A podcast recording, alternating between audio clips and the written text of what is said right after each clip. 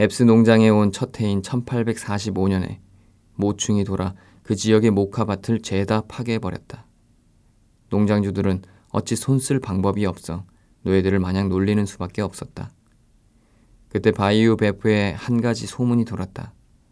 세인트 메리 교구의 사탕수수 농장에서 일꾼을 어마어마하게 모집하고 있으며 임금도 높다는 소문이었다. 세인트 메리 교구는 멕시코만 연안에 위치해 있으며 어보이엘레에서 이백이십오 킬로미터 거리에 있다. 세인트 메리에서 멕시코만까지는 리오테크라는 거대한 개울이 흐른다. 이 정보를 접한 농장주들은 노예들을 세인트 메리 교구 터커포의 사탕수수 밭에 보내기로 했다. 따라서 구월의 홈스빌에는 백사십칠명의 노예들이 모였고 에이브럼과 밥, 나도 그 무리에 끼게 되었다. 그 무리 중에 반은 여자였다. 백인인 앱스와 앨런슨 피어스, 헨리 톨러, 에디슨 로버츠가 노예 무리를 이끄는 감독관으로 선택되었다. 백인들은 말 두 마리가 끄는 마차와 안장을 채운 말 두 마리를 타고 갔다. 로버츠 씨 소유의 노예인 존이 말 네 마리가 끄는 커다란 수레를 몰았고 그 수레에는 담요와 식량이 실려 있었다. 오후 두시쯤 식사를 한 후 다시 출발할 준비를 했다.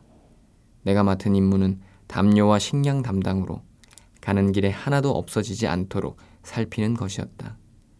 마차가 선두에 섰고 그 뒤를 수레가 따라갔으며 그 뒤로는 노예들이 줄지어 따라갔고 후미에는 말을 탄 두 명의 백인이 섰다. 이것이 홈스빌을 나서는 행렬의 순서였다. 그날 밤 우리는 십육에서 이십이 킬로미터 떨어진 매크로시 농장에 도착했고 그곳에서 멈추라는 명령을 받았다. 거대한 모닥불을 여러 개 피우고 각자 바닥에 담요를 펴고 그 위에 누웠다. 백인들은 저택에서 묵었다. 동이 트기 한 시간 전에 몰입꾼들이 나와 채찍을 휘두르며 우리를 깨웠다. 다들 담요를 말아 접었고 나는 그 담요들을 받아 수레에 실은 다음 다시 길을 떠났다. 다음 날 밤에는 무섭게 장대비가 쏟아졌다. 다들 흠뻑 젖었고 옷은 진흙과 물로 엉망진창이 되었다. 전에 조면 공장이었던 헛간에 도착해 그곳에서 하룻밤을 보냈다. 모두가 몸을 누일 공간은 없었다. 그곳에 밤새도록 옹성거리고 앉아있다가 아침이 되어서는 평소처럼 길을 떠났다. 여행 중에 식사는 하루에 두 번 했으며 오두막에서와 마찬가지로 모닥불에 베이컨과 옥수수빵을 구워 먹었다. 라파예트빌, 마운츠빌, 뉴타운을 지나 센터빌에 도착했고 그곳에서 밥과 에이브럼 아저씨가 고용되었다. 앞으로 나아갈수록 행렬의 수는 점점 줄어들었다. 들르는 사탕수수 농장마다 거의 모두가 한두 명씩 일꾼을 데려갔다. 가는 도중에 그랜드 고토라 불리는 평야를 지났다. 너르고 평평한 들판에는 드문드문 선 허름한 집 근처에 심은 것들 빼고는 나무 한 그루 없었다. 한때는 사람이 북적거리고 농사를 짓던 땅이었으나 어떤 이유에선지 버려져 있었다. 이제 얼마 남지 않은 거주민들은 소를 키워 먹고 사는지 풀을 뜯는 어마어마한 소떼가 보였다. 그랜드 고토의 한가운데 서면 마치 망망대해에 서 있는 듯한 기분이 든다. 어디를 봐도 온통 황량한 황무지만 끝없이 펼쳐져 있다. 나는 터너 판사에게 고용되었다. 터너 판사는 그 지방 유지이자 대농장주로 이 사람의 영지 대부분이 만에서 몇 킬로미터 떨어지지 않은 바이유살르에 위치해 있다. 바이유살르는 아차팔라야 유역으로 흐르는 작은 개울이다. 며칠간 나는 터너씨 댁의 재당소를 수리하는 일을 했고 그 후에는 칼을 받아 서른에서 마흔 명의 일꾼들과 함께 사탕수수 밭으로 나갔다. 사탕수수 베는 기술은 모카 채집 기술만큼 익히기 어렵지 않았다. 나는 자연스럽게 그 기술을 터득했고 순식간에 제일 빠른 일꾼도 따라잡게 되었다. 허나 사탕수수 자르는 일이 끝나기 전에 테너 판사는 나를 밭에서 재단 공장으로 보내 몰입꾼 일을 맡겼다. 설탕 만드는 일은 시작될 때부터 끝날 때까지 밤이고 낮이고 사탕수수 즙을 짜고 끓이는 기계가 멈추지 않고 돌아간다. 멍하니 손 놓고 있는 노예를 발견하면 사용하라고 내게 채찍도 하나 쥐어주었다. 내가 제대로 노예들을 감독하지 않으면 내 등에 채찍질이 쏟아졌다. 이 외에도 나는 때맞추어 일꾼 무리를 교대하는 일도 맡았다. 따라서 규칙적으로 휴식을 취할 수 없었고 틈이 날 때마다 잠깐씩 도둑잠을 자야 했다. 아마 다른 노예주도 그럴 테지만 루이지애나 주에는 노예가 일요일에 일한 대가로 얻은 보상은 노예가 소유할 수 있도록 허락해주는 관습이 있다. 노예는 이런 식으로만 그 어떤 사치품이나 편의품을 소지할 수 있다. 북부에서 납치되어 왔든 팔려왔든 바이유 베프의 오두막으로 온 노예는 칼도 포크도 접시도 주전자도 그 어떤 형태의 다른 그릇이나 그 어떤 가구도 소유할 수 없다. 그곳에 도착하기 전에 받은 담요 하나가 전부로 그것을 바닥에 깔거나 혹은 주인이 버린 판자 위에 깔고 잔다. 다만 옥수수 알갱이나 옥수수 가루를 담는 조롱박은 가질 수 있다. 주인님에게 칼이나 냄비 또는 아주 작은 편의품이라도 요구했다가는 발길질을 당하거나 비웃음을 살 뿐이다. 오두막에서 볼 수 있는 노예의 필수품은 일요일에 번 돈으로 구매한 것들이다. 아무리 도덕적으로는 잘못이라도 노예가 처한 상황에서는 안식일을 어길 수 있다는 것이 커다란 축복이다. 그렇지 않고서는 직접 요리를 해서 먹고 살아야 하는 노예에게 필수적인 세간 도구를 달리 구할 방법이 없다. 사탕수수 농장의 수확기에는 평일이고 주일이고 구분이 없다. 안식일에도 모두가 노동을 해야 한다는 인식이 퍼져 있었고 또한 내가 턴업 판사에게 고용되었듯 추수할 시기에 특별 고용된 일꾼들에게는 그에 따른 보수를 지불해야 한다는 인식 역시 퍼져 있었다. 가장 바쁜 목화 채집 기간에는 추가 노동을 하는 것 또한 예산일이었다. 노예들에게는 이 추가 노동이 칼과 주전자, 담배 등을 구매할 돈을 벌 절호의 기회였다. 담배라는 사치품이 필요하지 않은 여자들은 얼마 되지 않은 돈으로 즐거운 휴가철에 머리를 꾸밀 빨간 리본을 샀다. 나는 일월 일일까지 세인트 메리 교구에 머물렀고 그 기간 동안 모인 일요일 수당이 십 달러에 달했다. 다른 운도 따라 주었다. 내 영원한 동반자이자 수익원이자 노예 생활 내내 내 슬픔을 달래준 바이올린 덕분이었다. 터너시 농장 인근의 작은 마을인 센터빌에 위치한 야니시 댁에서 백인들이 모이는 성대한 파티가 열렸다. 나는 그 파티장에서 고용되어 바이올린 연주도 했고 다들 내 연주에 너무나도 만족스러워하며 팁을 주었는데 그 합이 무려 십칠 달러나 되었다. 이렇게 돈을 벌자 내 동료들은 내가 백만장자라도 되는 듯 나를 우러러 보았다. 그 돈다발을 보기만 해도 얼마나 행복하던지. 매일같이 그 돈을 세고 또 세어보았다. 오두막에 놓을 세간을 살까? 물통을 살까? 주머니 칼을 살까? 아니면 새 신발과 외투와 모자를 살까? 온갖 상상의 나래를 펼치며 내가 바이유 베프 최고의 부자 깜둥이인 양 의기양양했다. 선박들은 리오테크 강을 따라 센터빌까지 운영했다. 그곳에 있는 동안 하루는 과감하게 어느 증기선 선장에게 다가가 화물 사이에 나를 좀 숨겨달라고 부탁했다. 그 선장이 나누는 이야기를 엿듣고 그가 북부 출신이라는 사실을 확신했기 때문에 이런 과감한 부탁을 한 엄두를 낸 것이다. 내 과거사는 일일이 밝히지 않고 다만 노예의 속박에서 벗어나 자유주로 가고 싶다는 간절한 소망을 피력했다. 선장은 내 처지를 딱하게 여겼지만 뉴올리언스의 철저한 세관원들을 피하기는 불가능하며 발각되었다가는 자신도 벌을 받고 배를 몰수당할 것이라고 고개를 저었다. 내 간절한 애원에 선장의 마음이 움직인 건 분명했으며 세간에 발각될 위험만 없다면 분명 내 부탁을 들어주었을 것이다. 나는 자유라는 달콤한 희망으로 내 가슴속에 솟아오른 불길을 애써 가라앉히며 다시 깊어지는 절망의 암흑 속으로 발걸음을 되돌렸다. 이 일이 있은 직후 센터빌의 노예들이 모였고 서너 명의 소유주가 도착해 우리의 임금을 받아 챙긴 후 우리 노예들은 다시 바이유 베프로 향했다. 바로 바이유 베프로 돌아가는 길에 어느 작은 마을을 지나면서 티비치의 모습을 언뜻 보았다. 티비치는 다소 초라하고 황폐해 보이는 지저분한 선술집 문간에 앉아 있었다. 그는 그 불같은 성미와 싸구려 위스키 때문에 그 지경이 된 것이었으리라. 피비 아주머니와 패시에게 들은 바로 내가 세인트 메리 교구에 머무는 동안 패시는 더더욱 공경에 처했다. 이 불쌍한 소녀는 정말이지 애처로운 상태였다. 노예들끼리 늙은 돼지 새끼라고 부르는 앱스가 전보다 더 자주, 더 심하게 패시를 매질했다. 술에 만취해 홈스빌에서 돌아오는 날이면 그때는 그런 날이 꽤 잦았다. 어김없이 패시를 채찍질했다. 그저 자기 아내의 기분을 풀어주려고 말이다. 유일한 문제의 원인은 앱스 자신뿐인데도 패시에게 참기 힘든 정도의 벌을 내렸다.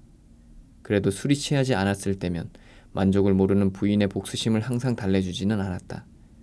최근 들어 주인 마님은 어떻게든 패시를 없앨 생각, 죽이든 팔아버리든 다른 어떤 수를 써서라도 패시를 눈에 보이지 않는 곳으로 치워버릴 생각에만 골몰해 있는 것 같았다. 패시는 어릴 적에는 제일 귀여움을 받은 아이였고 대저택 안에서도 마찬가지였다. 유달리 쾌활하고 밝은 성격 덕분에 귀여움과 칭찬을 받았다. 에이브럼 아저씨의 말에 따르면 주인 마님이 젊은 시절에는 패시를 테라스로 불러 비스킷과 우유도 수없이 내주고 귀여운 고양이처럼 아꼈다. 하지만 안타깝게도 주인 여자의 영혼에는 어둠이 드리웠다. 이제 그 여자의 심장은 온통 흉악한 분노와 악령이 점령하고 있었고 패시를 보는 두 눈에는 이글거리는 악의만 가득했다. 앱스 마님도 원래 그렇게 사악한 여자는 아니었다. 그 안에 악마와 질투심이 도사리고 있는 건 사실이었지만 그 외에는 존경할 만한 부분도 많았다. 마님의 아버지인 로버츠는 체니빌에 사는데 영향력이 있고 명예로운 남자이며 교구 안에서 다른 시민들의 존경을 받는 사람이었다. 앱스 마님은 미시시피 이쪽 지역의 어느 학교에서 제대로 된 교육을 받았다. 아름답고 교양이 있었으며 대체로 상냥했다. 패시를 제외한 우리 모두에게는 친절했다. 남편이 집에 없을 때면 우리에게 맛있는 진수성찬을 차려서 내다 주었다. 다른 상황이었더라면, 바이유 베프 연안이 아닌 다른 곳에 살았더라면 우아하고 매력적인 여자로 칭송받았을 것이다. 앱스의 품속에 떨어진 것이 그녀에게는 불행이 된 것이다. 앱스는 고약한 성미를 가진 남자치고 아내를 존중하고 사랑했지만 그 지독한 이기심으로 부부간의 애정을 저버리기 일쑤였다. 비천한 남자가 할 수 있는 한에 사랑을 했지만 그 남자 안에는 비열한 심장과 영혼이 있었으니. 앱스는 아내의 변덕을 다 받아주었다. 큰 대가를 치러야 하는 것만 아니면 아내의 요구를 다 들어주었다. 패시는 모카밭에서 그 어떤 노예 두 명의 몫은 해냈다. 그 어떤 노예보다 많은 돈을 벌어주는 노예였다. 따라서 패시를 판다는 것은 앱스에게는 있을 수 없는 일이었다. 물론 주인 마님은 그런 점은 전혀 고려하지 않았다. 콧대 높은 주인 마님은 자존심이 상해서 어쩔 줄을 몰랐다. 패시를 보기만 하면 불같은 남부의 피가 거꾸로 솟았고 이 무력한 노예 여자의 생명을 짓밟아 없애는 것 외에 주인 마님을 만족시킬 수 있는 방법은 아무것도 없었다. 가끔씩 주인 마님의 분노는 마땅히 증오해야 할 남편에게로 향했다.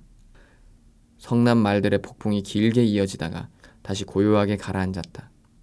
이러한 폭풍이 밀어닥칠 때면 패시는 두려움에 떨며 심장이 무너질 듯 울어댔다.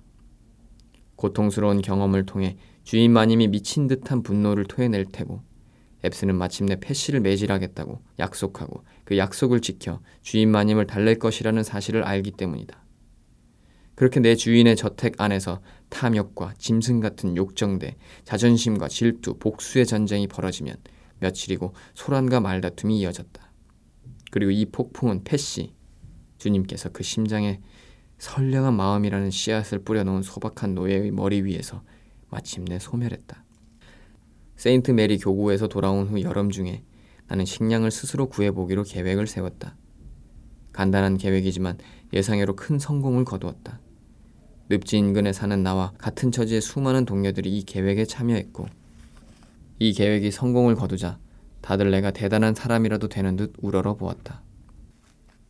그해 여름 베이컨에는 벌레가 들끓었다. 무시무시한 허기만 아니라면 차마 삼킬 수가 없을 정도였다. 일주일치 배급으로 받는 옥수수 가루로는 절대 배를 채울 수 없었다. 그 지역 모두가 그렇지만 당시 노예들은 토요일 밤이 오기 전에 일주일치 식량을 다 먹어치우거나 구역질이 나서 먹을 수 없을 정도로 상해버리면 늪지로 나가 너구리와 주머니쥐를 사냥했다. 하지만 이 사냥은 하루 일이 끝난 밤에만 해야 했다. 농장주들 중에는 이런 사냥으로 얻은 것 외에 노예들에게 몇 달 동안 다른 고기는 일절 주지 않는 자들도 있다. 농장주들은 훈연실을 이용하지 않는 한은 사냥을 금지하지 않는다.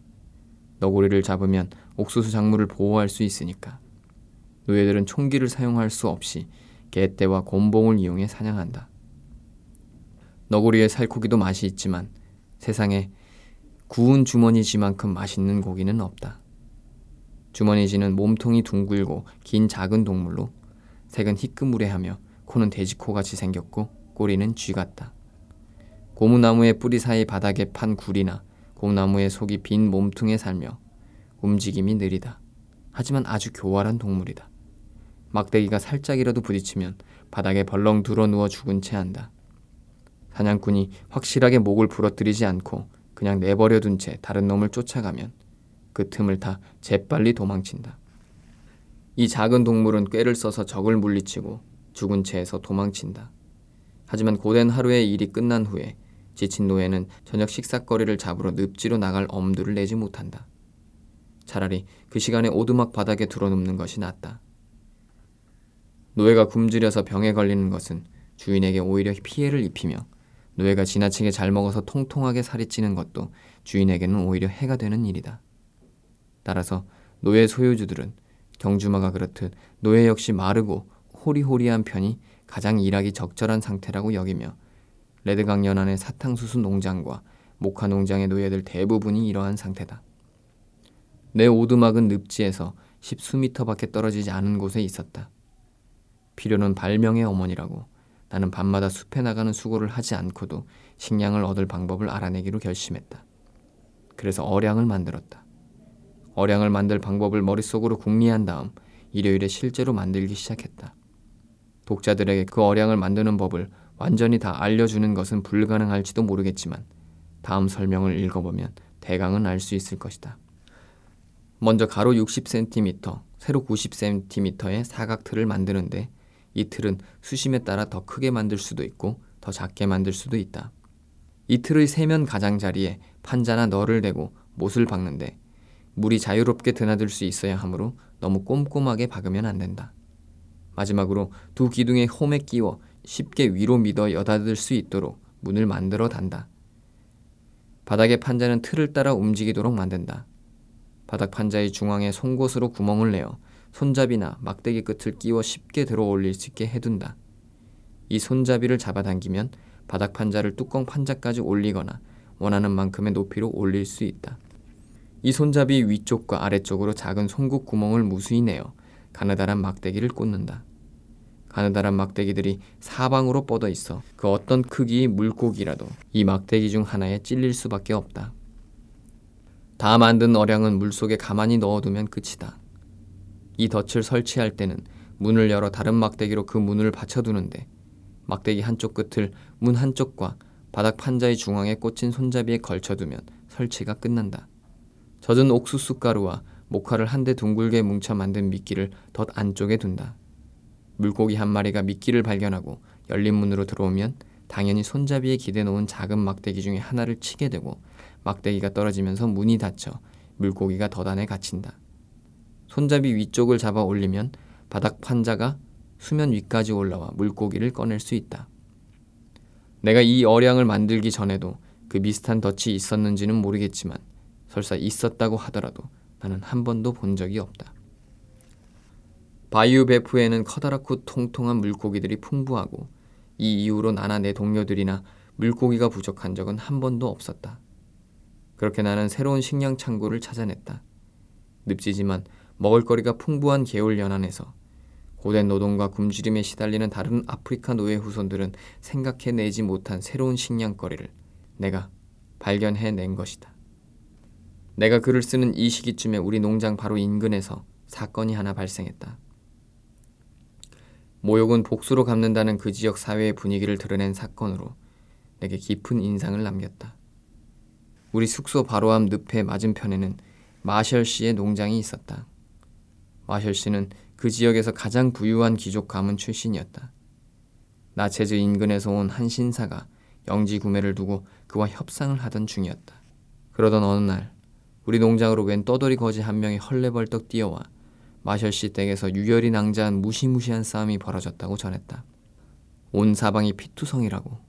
그리고 싸우는 사람들을 빨리 뜯어 말리지 않으면 끔찍한 결과가 벌어질 것이라고. 마셜 씨 댁에 가보니 그 거지가 말한 대로였다. 어느 방의 바닥에는 나체제에서 온 남자의 창백한 시신이 누워 있었고 마셜 씨는 온몸이 상처와 피투성이가 되어 이리저리 거닐며 다 죽여버리겠다고 씩씩거리고 있었다. 협상 중에 의견이 어긋나면서 고성이 오갔고 둘 다 무기를 꺼내들고 치명적인 싸움이 시작되어 이런 불행한 결말이 난 것이다. 마셜은 감옥에 갇히지 않았다. 마크스빌에서 일종의 재판이나 조사 같은 것을 받고 무죄 판결이 나와 농장으로 돌아왔다. 오히려 마셜은 그 영혼에 따른 인간의 피를 묻혔다는 사실 때문에 더 큰 존경을 받았다. 앱스가 마셜을 따라 마크스빌에 동행해 요란하게 그를 옹호해 주었다. 하지만 이런 도움을 주었는데도 불구하고 앱스는 후에 이 마셜의 친척에게 목숨을 위협당하는 처지가 되고 말았다. 도박판에서 앱스와 마셜의 친척 사이에서 말다툼이 이어 피튀는 싸움이 벌어진 것이다. 어느 날 권총과 사냥칼을 찬 마셜이 말을 타고 앱스의 집 앞으로 찾아와 나와서 싸움을 마무리 짓자고 외쳤다. 나오지 않으면 겁쟁이로 간주할 것이며 눈에 뜨는 즉시 개처럼 쏘아 죽이겠다고. 하지만 앱스가 이 도전을 받아들이지 않은 이유가 있을 터다. 내 생각에는 겁쟁이이기 때문이거나 양심의 가책 때문이 아니라 아내가 만류한 탓인 것 같았다. 어쨌든 후에 둘은 화해하고 절친한 사이가 되었다. 북부에서는 감옥에 수감될 만한 일들이 이 늪지에서 수없이 일어났고 아무 일 없었다는 듯 그냥 넘겨졌다. 이곳의 남자들은 전부 사냥칼을 소지하고 다니며 수틀리면 서로에게 칼을 쑤셔넣지 못해 안달이다. 문명화되고 교양 있는 사람이라기보다 야만인에 가깝다. 남부의 관습 중에서도 가장 잔혹한 노예 제도의 존재는 이들의 본성 안에 있는 인간적이고 섬세한 감정을 누리고 잔인한 감정을 더욱 불러일으키는 경향이 있다. 매일같이 고통을 당하는 노예를 보고 고통에 찬 노예의 비명소리를 듣는다면 잔혹한 채찍질을 당하며 몸부림치는 노예, 개에게 물어뜯기는 노예, 아무 관심도 받지 못한 채 죽어가고 수의나 관도 없이 묻히는 노예들을 본다면 인간의 목숨을 하찮게 여기는 짐승이 될 수밖에 없으리라. 사실 어보이엘레 교구에 상냥하고 선한 사람들도 많다. 이를테면 윌리엄 포드 같은 사람, 고통받는 노예를 가엾게 여기고 전 세계 여느 사람들이 그렇듯 전지전능한 주님께 생명을 받은 다른 창조물의 고통을 동정하고 안타깝게 여기는 사람들 말이다. 노예주가 잔혹한 것은 그의 잘못이 아니라 그가 사는 사회 제도의 탓이 크다. 사람은 주변을 둘러싼 사회의 관습에 저항할 수 없는 법이다. 어릴 때부터 보고 듣고 배운 것이 채찍은 노예의 등짝을 매질하는 도구라는 것이니 나이 들어서도 그러한 선입견이 바뀌기는 쉽지 않을 것이다. 비인간적인 주인이 있는 것만큼 인간적인 주인들도 있을지 모른다. 헐벗고 굶주리고 비참한 노예들이 존재하는 것처럼 잘 차려입고 잘 먹고 행복한 노예들도 존재할지 모른다. 그럼에도 내가 목격한 바 부당하고 비인간적인 처사를 감내해야 하는 노예 제도는 잔인하고 불합리하고 야만적인 것이다. 노예의 실상을 있는 그대로 묘사하는 소설을 쓰는 작가들이 있을지도 모르고 또 무지라는 축복을 받아 편안한 안락 의자에 앉아 노예 생활의 즐거움을 쓰는 작가들도 있을지 모르겠다. 하지만 작가들이여, 직접 들판에다가 고된 노동을 해보라. 오두막에서 잠을 자보라. 옥수수 껍데기를 먹어보라. 괴롭힘을 당하고 사냥당하고 짓밟히는 노예들을 보라. 그런다면 그 작가들의 입에서는 다른 이야기가 쏟아져 나올 것이다. 작가들이여, 가련한 노예의 심장 속을 들여다보라. 그들이 백인 앞에서는 감히 내뱉지 못하는 속내를 들어보라. 고요한 밤에 노예의 곁에 앉아 그의 은밀한 속내를, 생명과 자유와 행복 추구에 대한 이야기를 들어보라. 그러면 십중팔구 노예들은 자신의 처지를 이해할 정도로 똑똑하며 가슴 안에 그들과 마찬가지로 자유에 대한 열렬한 사랑을 품고 있음을 알 수 있을 것이다.